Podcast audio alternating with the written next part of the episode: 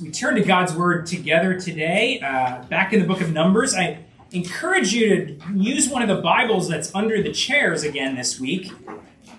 You'll find our beginning of our scripture reading on page 109, but we're going to look into some big sections of chapter 3, and it's helpful to be able to flip and kind of see big sections all at one glance, and so those Bibles are helpful, because we are returning to our study of the book of Numbers, or as we've been calling it, In the Wilderness, looking at the people of God in the Old Covenant and their time in the wilderness, and we're seeing how God works in the wilderness and connecting it to where God has us today. God's people between the first and second comings of Christ, we learn about ourselves and God's call in our age and in our lives.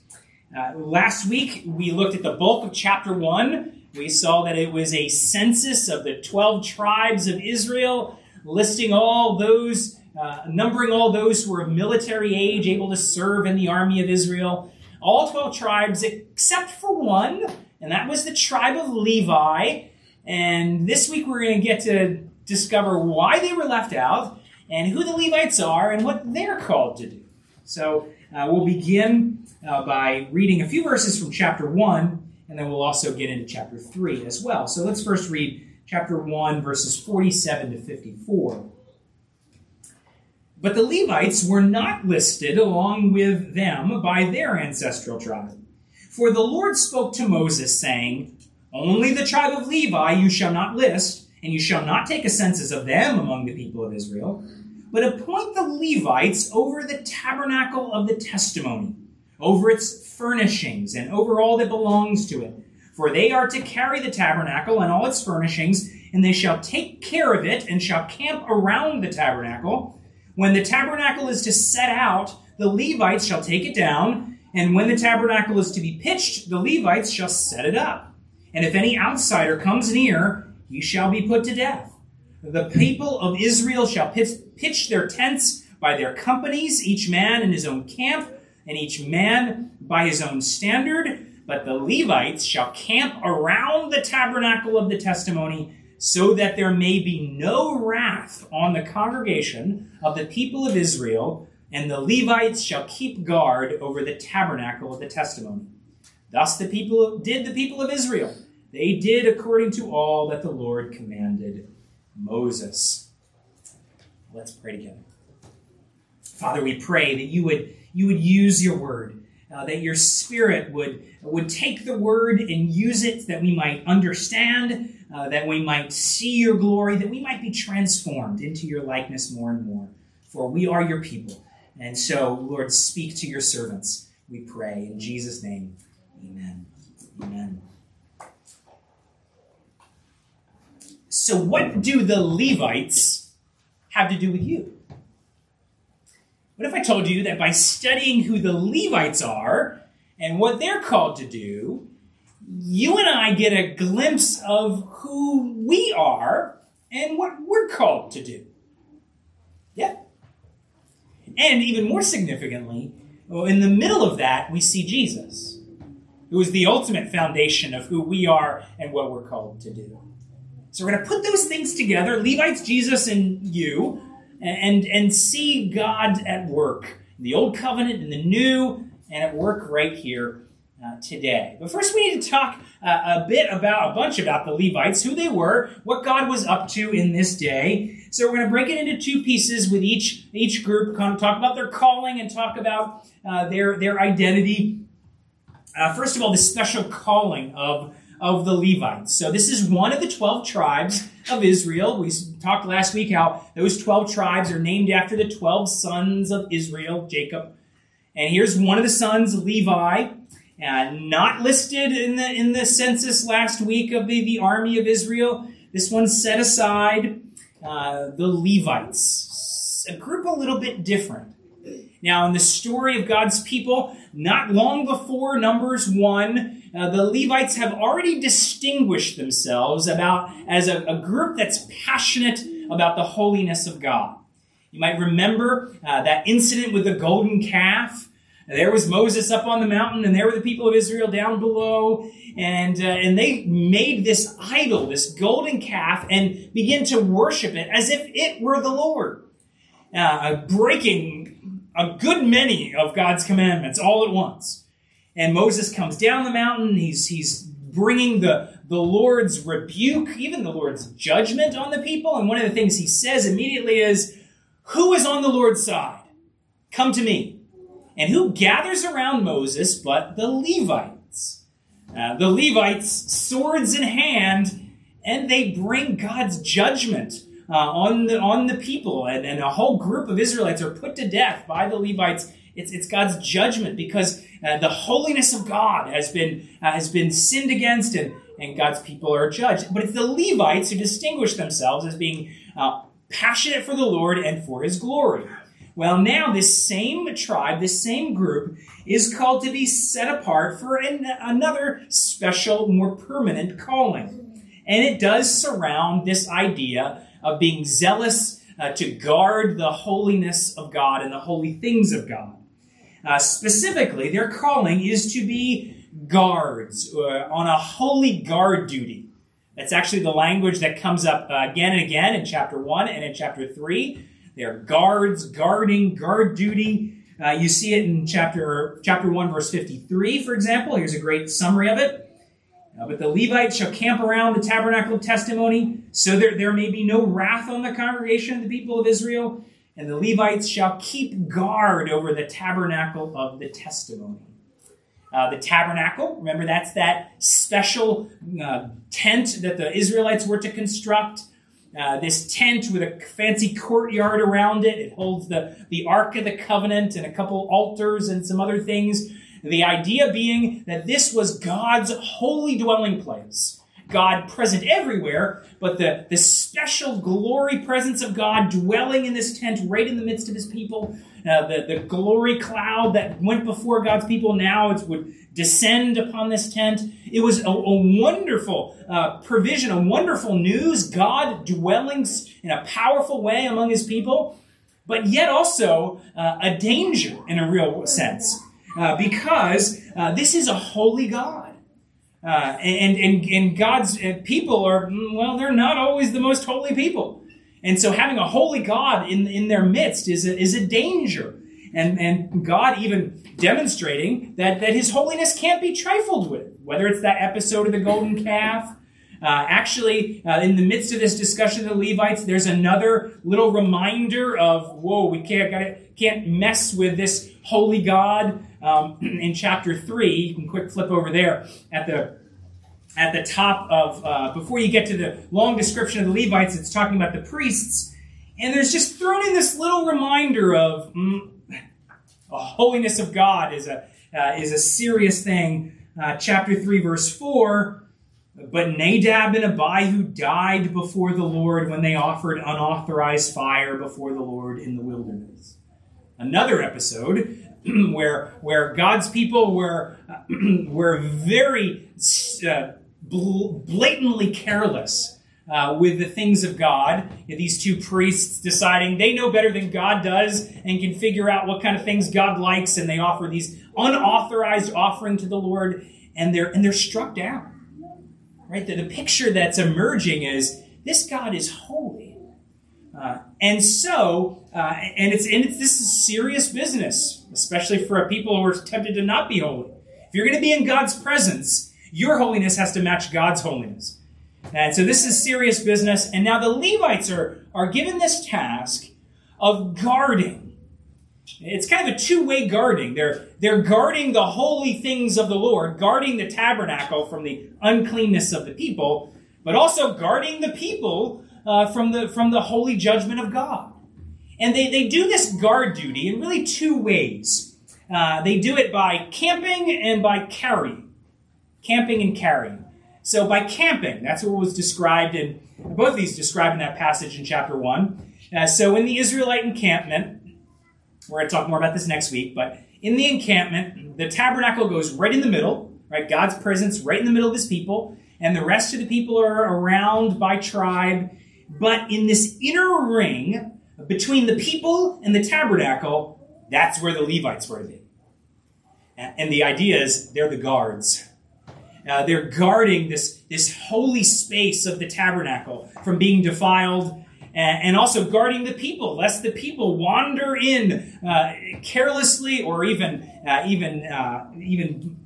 brazenly and be struck down like the Nadab and Abihu or of before. So, verse 53, we're told of chapter 1, but the Levites shall camp around the tabernacle of testimony, so there may be no wrath on the congregation. So there's the first. The Levites have this guard duty by their camping, but also by their carrying. The Levites are the individuals God describes who are going to set up and take down and carry the tabernacle.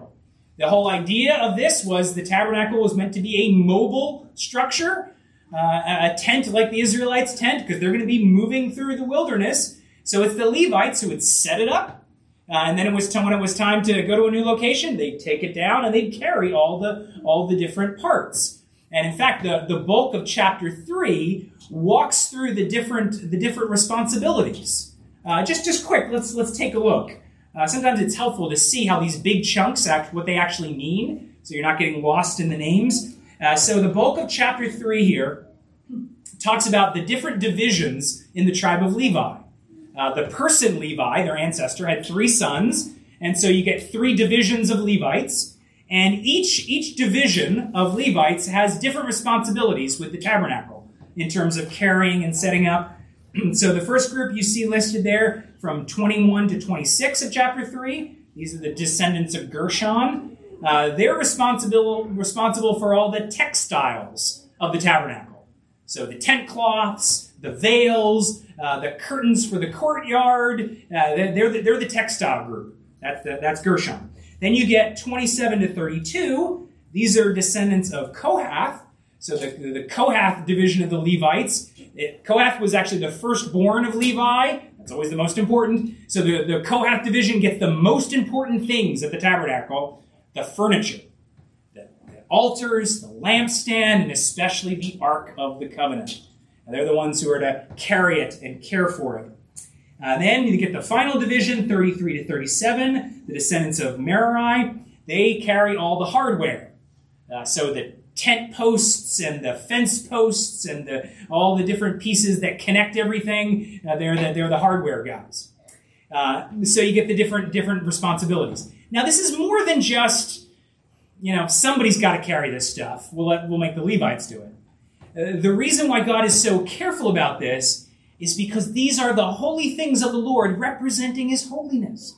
So having this specialized group who's going to care for it wisely and carefully, it's the picture is they're guarding the holy things of God and guarding the people against being judged by a holy God.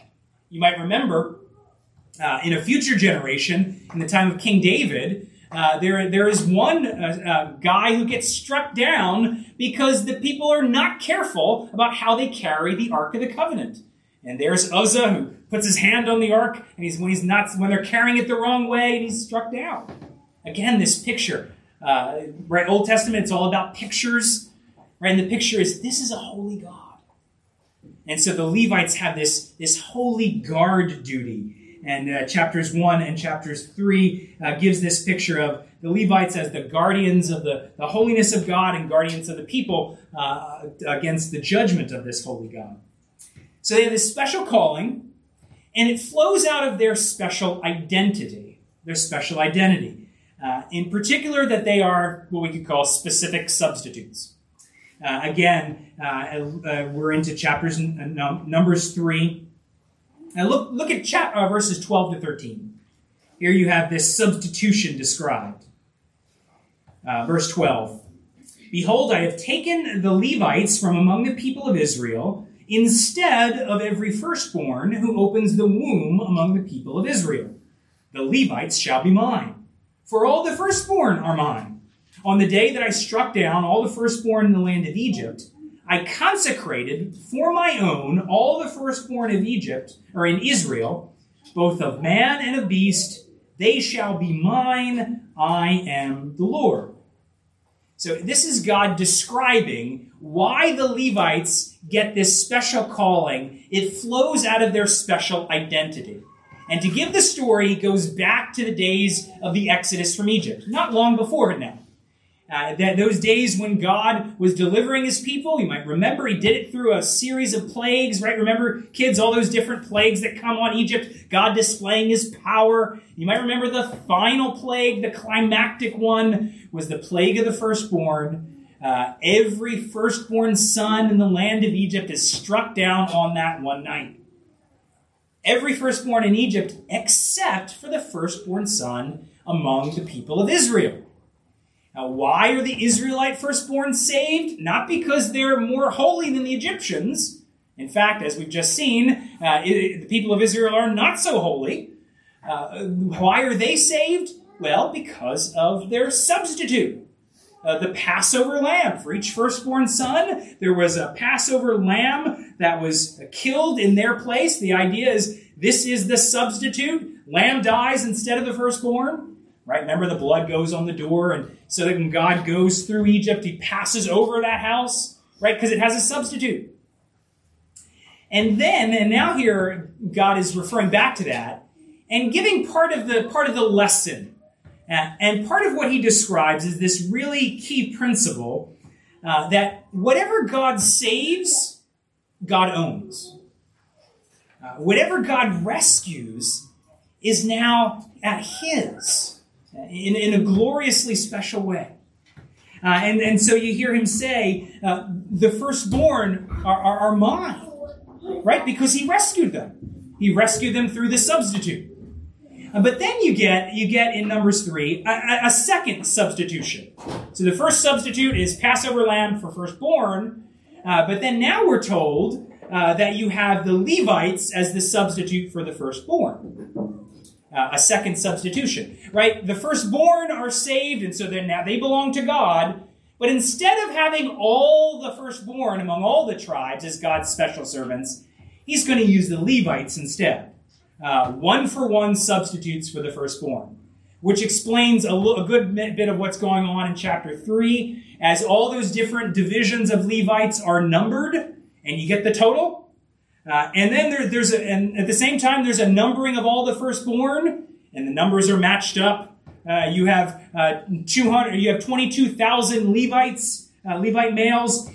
You have 22,273 firstborn. Okay, almost one for one, but then you got this extra 273, and so there's this provision made. They don't have a substitute, so there's this ransom, this rescue money that's paid for each one, 5 shekels a head. Why all that detail? Well, the point is substitution, right? The first is the Passover lamb dies instead of the firstborn of Egypt. That means the firstborn belong to the Lord. But then there's going to be this second substitution, Levites in place of the firstborn. So God's conclusion here in Numbers 3 is the Levites are mine. Right? They belong to me. And so they have this special duty set apart for the Lord. So we're getting these two key principles, the principle of substitution, the principle of whatever God saves, God owns. And you could see how this, if you were an Israelite in this day, you could see how this would work. It would be real. You know, say you're a firstborn son from another tribe. Maybe you're from the tribe of Reuben. And there you are in the camp, and you're looking over to the tabernacle, and Look at those Levites. They're really hard at work. They're working, taking down the tent, getting ready to move. And here you are. Maybe you can even pick out one of them and say, oh, yeah, that's my substitute. Right? That's my substitute. He's set apart for the Lord, for me. I should have died in Egypt, but the lamb died in my place. And that means I was bought by the Lord, but here's this Levite serving for me, and there he is. Right? These principles becoming real. Now, as we've seen, Old Testament gives us these pictures that come to fulfillment in the New with the coming of Jesus. Helps us understand who we are, but before we get to who we are and what we're called to do, we got to see how this is fulfilled in Jesus and what he is called to do. So now we turn to the Lord. Jesus, well, Jesus certainly has a special calling, doesn't he? And that special calling has this Levite-like quality to it. Can you see the connections? Well, first of all, Jesus, like the Levites, Jesus' entire life is given over to the service of the Lord, right? As one who's not here to do his own will, right? In fact, he says that several times, doesn't he? John 6, for I've come down from heaven not to do my own will, but the will of him who sent me, right? So his entire life dedicated to the work of the Lord. That sounds like the Levites. But even in the work that Jesus does specifically, has this Levite-like quality to it. Think of how Jesus has a special connection to the dwelling place of God on earth, right? By that time, it's not the tabernacle, it's a permanent form of the temple. And sure enough, there's Jesus. Think of him as a boy in the courts of the temple. His parents should have known that he was in his father's house, dwelling right there in the shadow of the temple. Right? It kind of sounds like a Levite, doesn't it? Jesus takes up this Levite-like duty of guarding the holiness of the temple, doesn't it? It seems like it's twice in his ministry, once at the beginning, once at the end, that Jesus, with some degree of Levite-like violence, cleanses the temple courts of all that is unholy, right? He kicks out the money changers and those who are selling sacrifices and profiting, right? Because this is the holy courts of the Lord. Jesus kind of looks like a Levite, doesn't he? But the ultimate guard duty of holiness that Jesus performs is far more significant even than that. Because Jesus is the one who solves this problem of how does an unholy people dwell with a holy God? Right? There's the big problem. Well, we know at the end of the age, he's going to come back and cast out all unholiness from the presence of God. Actually, Revelation even gives this Levite-like picture of Jesus coming with a sword to cast out all unholiness from God's presence.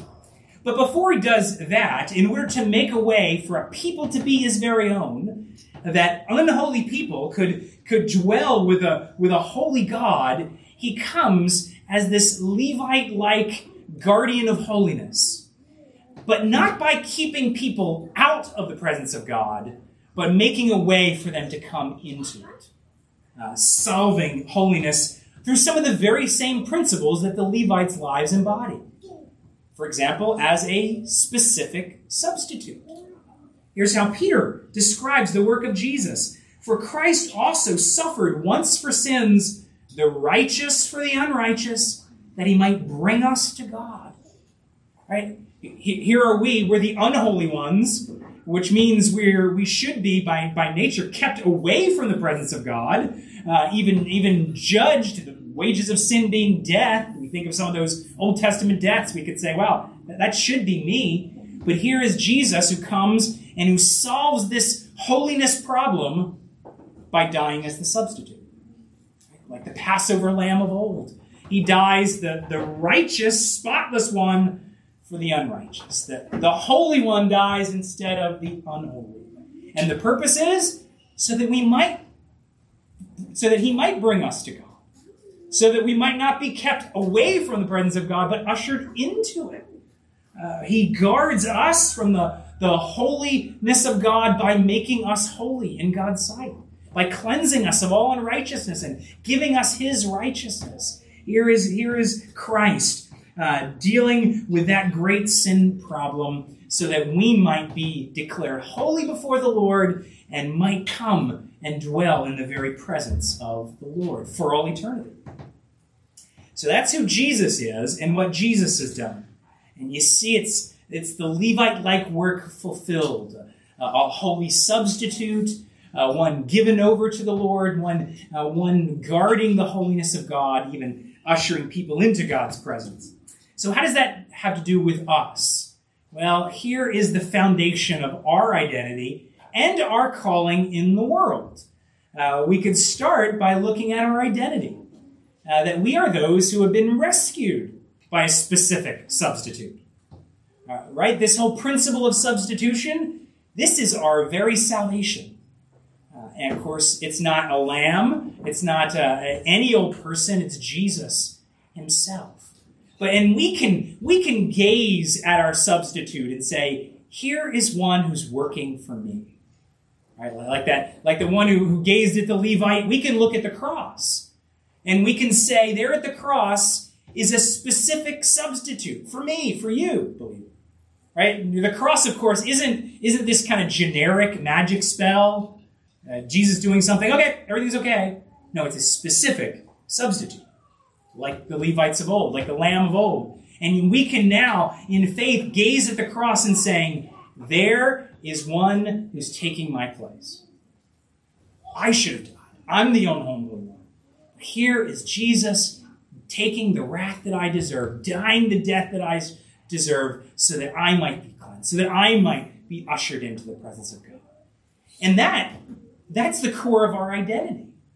That's the core of who we are. We're a rescued one.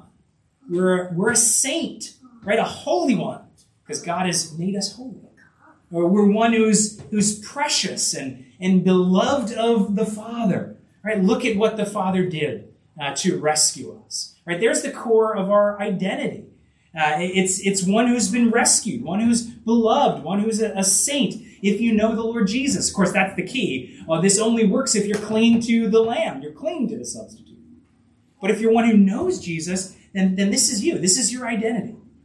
It's founded, it's grounded in what Christ has done, right? Not your identity, not based on what you do, but based on what Christ has done. Think of that. It's often the opposite of how we tend to think about our identity. We tend to think my identity flows out of what I do, right? So if you have a really good week at work or a week at whatever your calling is, you feel good about yourself because, well, my activity, I feel good about who I am, right? You catch me on a week driving off of here, and I felt like things went pretty well on a Sunday morning. You know, people are, nodding along with the sermon and seem to be getting it. Maybe I feel particularly good about, man, okay, yeah, doing okay. But of course, the problem comes in is what happens if it doesn't seem like such a great week. Maybe you at your work, maybe me at my work. Just Sunday morning, it's confused, bored looks, and does that crush my sense of identity? Right? Do I drive off thinking, well, maybe I'm not who I thought I was? Right? If my activity is what's driving my sense of identity, then all it takes is a bad week or two, and your sense of self is crushed, right? It's same with you. Whatever God calls you to do, maybe it doesn't go so well. Maybe it's a not so great week in parenting or at work or some other aspect of your calling, and maybe you feel like, maybe you feel lost, right? Identity crisis. But here's the good news. For the believer, our identity is not based on our activity. It's based on the activity of Christ, who he is and what he's done. And so our core identity is saint, holy one, beloved of the Lord, child of God. Right? There's the foundation. Our activity flows out of that, but it's not based on what we do. It's the good news that it's based on what Christ has done, based on the work of the substitute. That grounds who we are. And then it forms the foundation of what we do, right? It flows out of what we do, flows out of who we are. And like the Levites of old, God gives us a special calling in the world. And the work of Christ becomes this foundation on which he sends us out to live for him. Remember that principle we learned from Numbers 3. Whatever God saves, God owns. Right? Whatever God saves, God's own. So he saves those firstborn. He says, okay, they're mine. We shouldn't be surprised that the New Testament says that very same thing. Actually, we read it this morning in 1 Corinthians 6. If you're looking at the note page, it's just at the top of the page. Where Paul says, you are not your own. You were bought with a price. Right? There's number 3 fulfilled. Right? You were bought. Right? God saved you. And now you're not your own. You belong to the Lord. All right? And so there's our identity. We're one who belongs to the Lord. We're a holy one. But then it flows into this calling that we have. That we can't live for ourselves. We can't do our own thing. We belong to the Lord, like a Levite of old.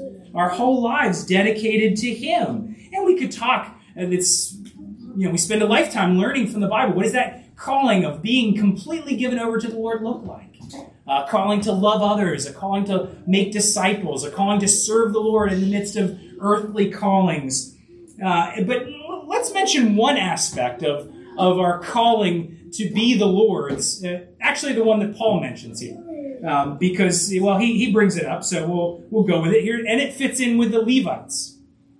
Right? Paul, in this chapter of 1 Corinthians 6, he is highlighting that aspect of belonging to the Lord means a call to holiness. He even uses Levite-like categories here. If you go back in the passage, he talks about the temple of the Lord. Tabernacle, right? Same thing. And now it's not tabernacle in the wilderness somewhere, or temple in Jerusalem. He says, actually, the temple is our own bodies. That the fulfillment of it is God dwelling, not in a tent, but dwelling in us.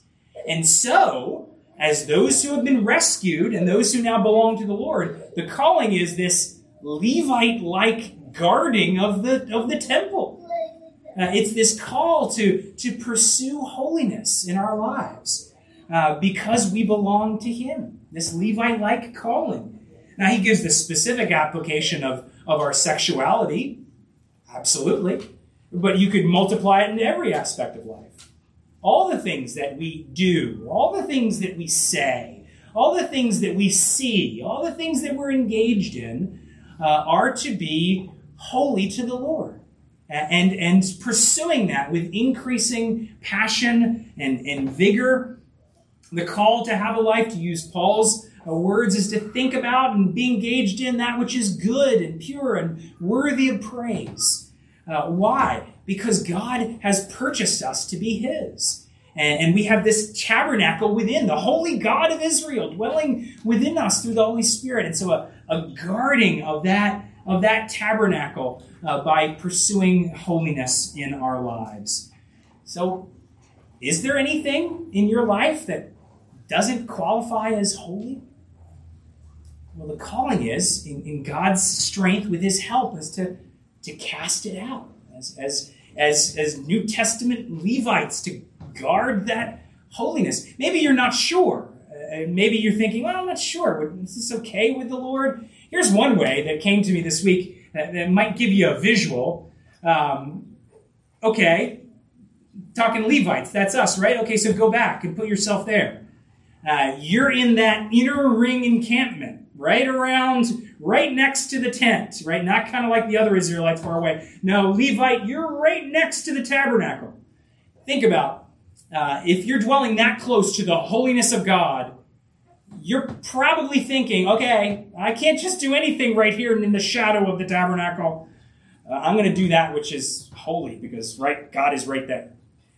So maybe you're considering would God be okay with this or that?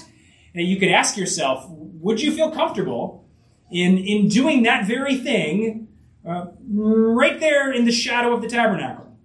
Or would you feel like, ooh, maybe not? The New Testament application is the tabernacle, the holy presence of God is even closer than the tent next door. It's actually within. Now, this passionate calling to holiness. Of course, we're going to guard against legalism, right? We pursue holiness not to become right with God, but because we already are right with God, right? We're to live out this calling as Levites because He's already purchased us. We're His. We're already safe and saved. So it's not we're trying to impress God. We do it also guided by His word. We don't make up our own rules about what's holy and what's not. We were guarded, like the Levites were to be, by God's word.